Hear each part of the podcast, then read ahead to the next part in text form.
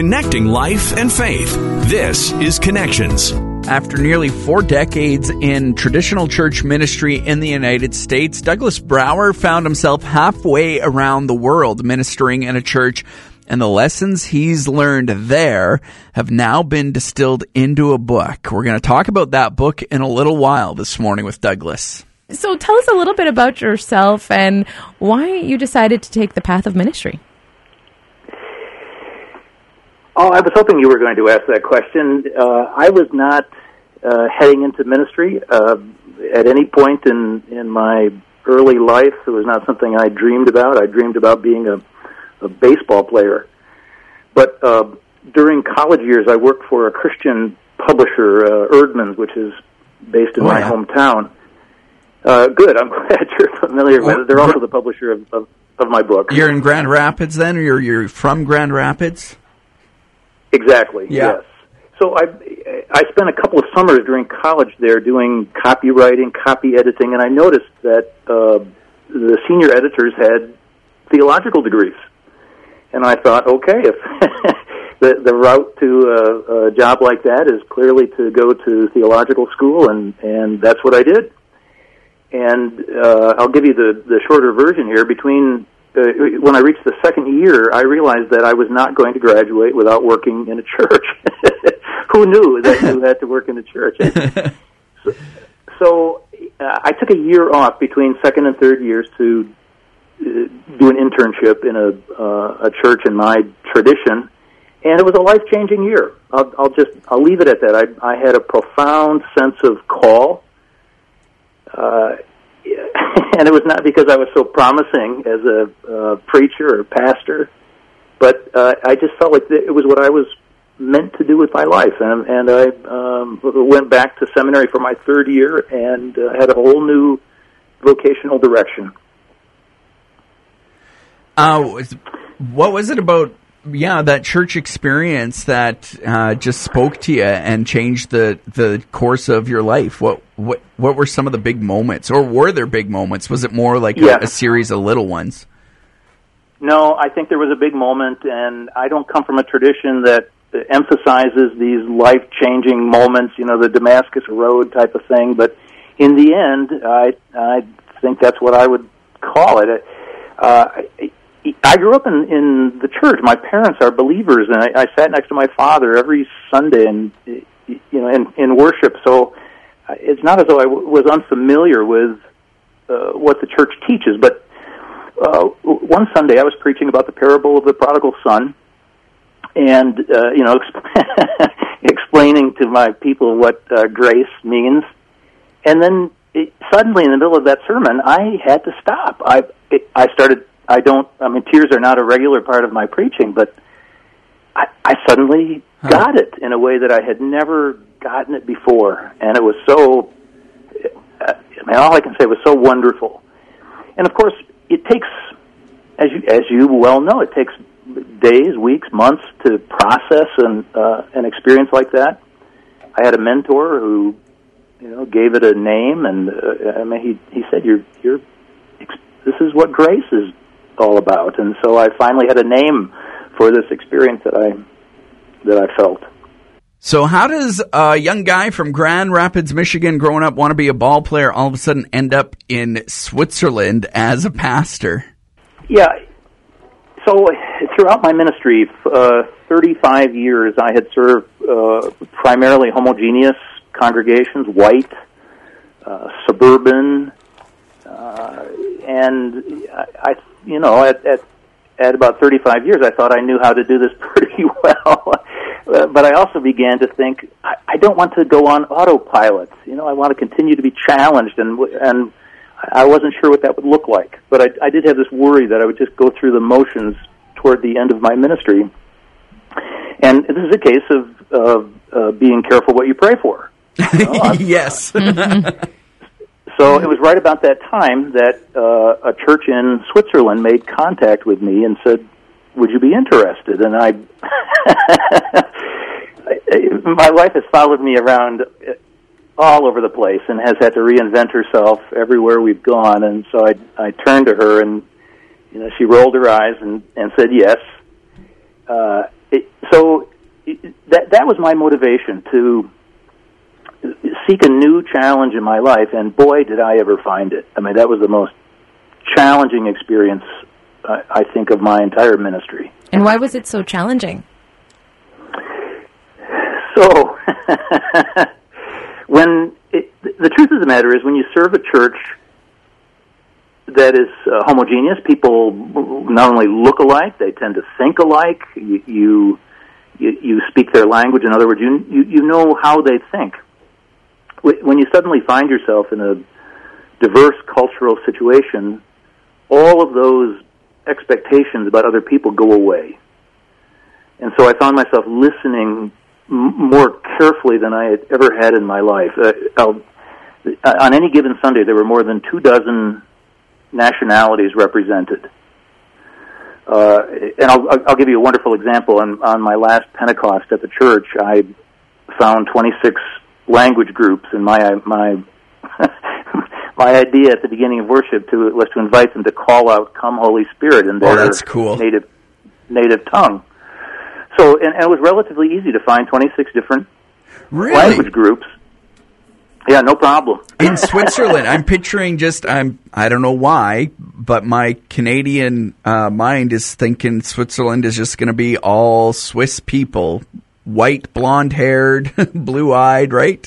That's not the case. Yeah, except that Europe has changed. Uh, uh, thirty uh, percent of the people in Zurich, not so true in smaller uh, you know, rural areas, but thirty percent of the people in Zurich come from somewhere else.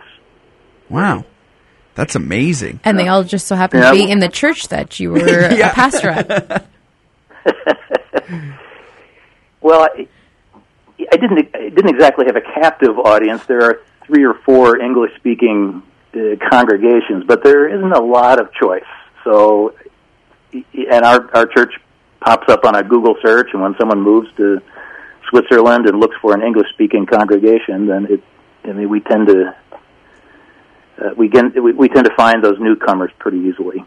So you've like you said, Europe has changed a lot and a lot of immigration and stuff there. I mean, a big topic throughout North America right now, in Canada a bit, but especially the United States, is uh, people worried about immigration and its impact on your way of life and the church, right? Um, so, what have you yeah. learned through that, and how we should be responding as as the church? Yeah, that's an excellent question, and and just so you know, I tried to stay in, in my uh, book. I tried to stay away from the policy decisions. That that is not of great interest to me. I, I wanted to look at the world as it is, and the fact of the matter is, we do live in a diverse uh, culture, right? And and so, what is the church's response to that? I mean, that was my angle. Is not whether we should welcome immigrants uh, uh, that was not the, the, the issue for me.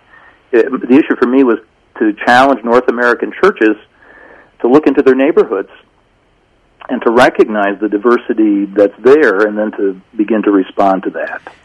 I uh, pastored for almost a decade, and I loved my church. I was at one church the entire time, an amazing church. But as a youth pastor, and then associate, and then a lead pastor, the one thing that drove me crazy was that our congregation did not look like our neighborhood. Yeah, yeah. So how do we how do we how do we reach out to uh, people that are are well they are different than us, right? They have different backgrounds, maybe different languages. How do we start changing that as church communities? You know, surveys uh, tend to show that that uh, church people are aware of this that uh, if you uh, probe a little bit, they will say they would like to look more like their neighborhoods. But then when you probe a little bit more deeply, then then there's some pushback because uh, church members tend to be unsure of what's going to be required of them. How much will we have to change to be uh, welcoming? But but there is this surface uh, awareness that we could be far more diverse than we are. And I think churches ought to nurture that and you know and and call it out. Can, I give you one example of this? Yeah, sure. Uh, it, I, I served a church in in Wheaton, Illinois, home of uh, Wheaton College. Yeah. and uh, I was there for a good long time, well over a decade. Raised my kids there and so on, and and I we too noticed that our church, which tended to be older, did not look like the surrounding area, which which tended to be very young. But uh, so we became intentional about growing younger. What what I realize now that I didn't realize then was that we also were very white, and we we seem to be unaware of a African American population in our city. I, I just thought, wow, this is one of those cities that tends to be uh, white, and th- as it turned out, that wasn't true at all. You're just kind of oblivious to it. yeah, it takes considerable effort. So uh, I had to seek out the African American pastor in my community, and I had to, you know, show up in his church at the Martin Luther King Jr. service each year. I had to. It, it, it took a considerable amount of effort on my part to cultivate these relationships. That it, there was an enormous payoff in the end, but at the beginning, it, it requires a lot of work, and I'm sure pastors are already overwhelmed without right. you know, without taking on another responsibility. What is, uh, in your view, what are some of the greatest things that can be gained from becoming more multicultural in our church communities? Yeah, I mean, if if you focus only on the effort required, then most people would give up because it really is hard work. But the the I'm trying to find the language here. The payoff, the reward uh, for being welcoming is uh, a vastly different view of the world. To to see the world, for example, through the eyes of a Christian from India, is to is to have your mind blown. To to be honest about it, uh, Christians from global uh, communities see the world so so very differently. I'm I'm trying to think of oh wait I, I mean here's an easy one. Uh, my wife and I were having dinner one evening with a, a couple from India, and and we said, "Well, where did you meet?" And thinking, you know, like a North American couple, they might have met in college or uh, and uh, then they began to talk to us about their arranged marriage. Oh wow! And yeah, and they said, you know, we're we're raising our children in a different culture now. This is probably not going to be repeated in the next generation, but for us, it made sense. And I mean, it's clear they have a loving relationship, but. my mind was blown that night. I have to say. Yeah, right. It's just uh, totally different and opposite from our experiences here in the West. Yeah, just one more thought about that. Uh, in in their minds, uh, a relationship based on romantic love alone is a kind of a flimsy way to begin, and and yet huh. in our culture, that's the accepted uh, path to to marriage, right? But but they would say there needs to be more than romantic love at, at the beginning. So I'm anyway. I'm still processing uh, what that might mean. Why did you decide to write the book "How to Become a Multicultural Church," and why is it so important to have a book out there on this topic? Yeah, for, well, for one thing, there isn't. When I first wrote my book, there wasn't much out there. Now, uh, more books are beginning to appear, which is terrific. Uh, so that was one issue. I, I started to read widely. That's my way of getting into something new. When I became a parent for the first time, I, I read a book about it. Not that that was all that helpful, but uh, so reading was one step. But then, for me, uh, writing things out is a way for me to understand what I think and what I believe. If I, I'm, I, I once wrote a book on marriage and it wasn't that the world needed another book about marriage, but this was my way of trying to understand for myself what it is Christians believe about marriage. So I had the same motivation for the multicultural church. I wanted to sketch it out so that I could uh, master the subject. Well, yeah, what was that process like for you? Was there stuff that bubbled up that you had learned years ago, but you kind of you didn't realize that you learned it till you actually wrote it out, and you're like, oh. Well, I'll give you an example. Um, I, I I think I started the, the the book started at a men's breakfast of all places, uh, early in my my time in Switzerland, and uh, apparently men all all over the world like to get together for breakfast. Who knew? And I, I, I was very naive at the beginning. I didn't know what I was doing in this culture, but I, I, I asked the men, "Tell tell me where home is for you." And little did I know that that is a very difficult question. I learned not to ask it, uh, or only ask it in certain situations. Uh, some of the men wept hmm. trying to explain uh, where home was for them. I was just asking about their country of origin, but it turns out that home is a much more complicated subject. So that became the first chapter in my book. Where is home? You know, what, what, what do we believe about that, and what does that mean for people who come to us from other cultures? So, you know, home for them looks looks a lot different. So, what is a multicultural church then? What does a multicultural church look like? is it just different hmm. skin colors gathered together, worshiping together, or is it more to that and deeper? Yeah, I, I, you. I mean, you seem to sense where this ought to go. Uh, I think too often what happens is that we have multiracial or multi-ethnic churches where people exist side by side, or, or where there's a dominant culture and, and people from other cultures just sort of go along with the dominant culture. But in in my mind and in my my book, I, I argue that a true multicultural church is one where the cultures try to engage with each other and understand each other, where we learn from each other. And I think that's a biblical uh, point of view that there is something that other people have to teach me. Right? I think um, I think this is a, a clear message of the old uh, of the New Testament that when we approach another person, we assume that there is something valuable in them, you know, that we could be changed by uh, by meeting and encountering them. So really, it gives people a new perspective on how people look at the same faith differently.